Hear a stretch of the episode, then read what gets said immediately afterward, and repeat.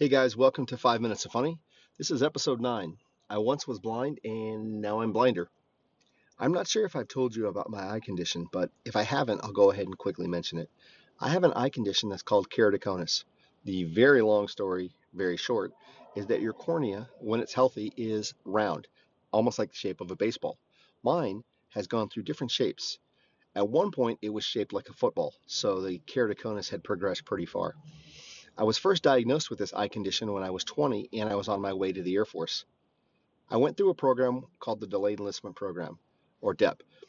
The cool thing about the Delayed Enlistment Program is that you can get your basic training date and you can still start your Air Force time without having to actually ship out to basic training. So I came back from one of my Delayed Enlistment Program medical physicals, and my recruiter called me and said, Hey, uh, I'm looking at your medical profile and there's a condition with your eye. And I felt like saying, You don't say. But I really needed this job. It was an answer to prayer. I had just gotten married. I knew I needed to join. So he said, You know, I don't think it's going to be a problem. And I'm thinking to myself, Awesome. I found a branch of the military where you don't really have to see. He said, No, no, we'll just put you into a career field where you're not having to do a lot of up close vision. So, pretty much anything with wiring, anything with maintenance, bomb loading, flying, those jobs were out. I was fine. I didn't mind sitting at a desk for 20 years. One of the nice things, though, and this is something I'm pretty proud of, is that I'm one of the very few airmen in the history of the Air Force to deploy on multiple occasions without ever having passed an Air Force small arms qualification test. For those of you guys who haven't been in the military, that's pretty much where you go out to the firing range and you qualify to deploy. I'm not saying I never scored the required points, but I'm just saying I never legitimately passed it. If you ever are worried that you're not going to be a great shot or you're going out to a shooting range, here's a little hint. I'm not sure where you heard this, but here's a little hint.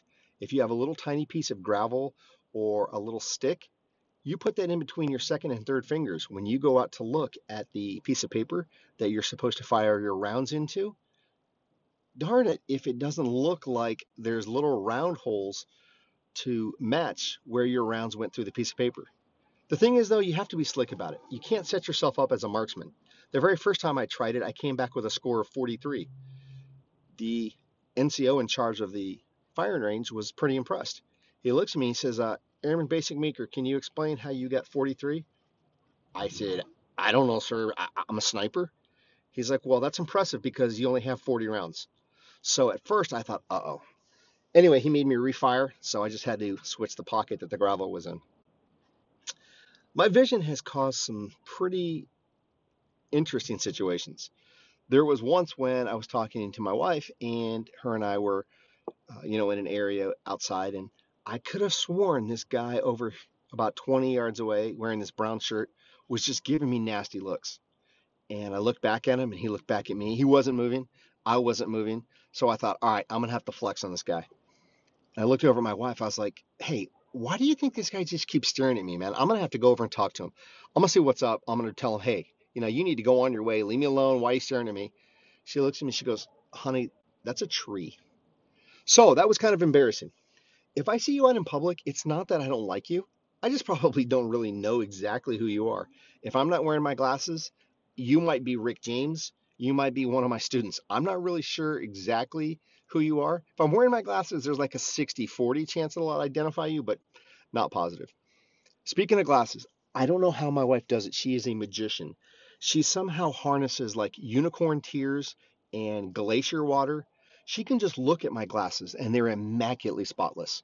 If I try and clean my glasses, it looks like I rubbed a combination of mashed potatoes and Play Doh on the lenses and then rubbed them with an old sock it looks really like they came out of a fog chamber. So again, I really do appreciate you people who can see. It's not that I don't love you. It's just I can't see you. Love you, Lizzie. Bye.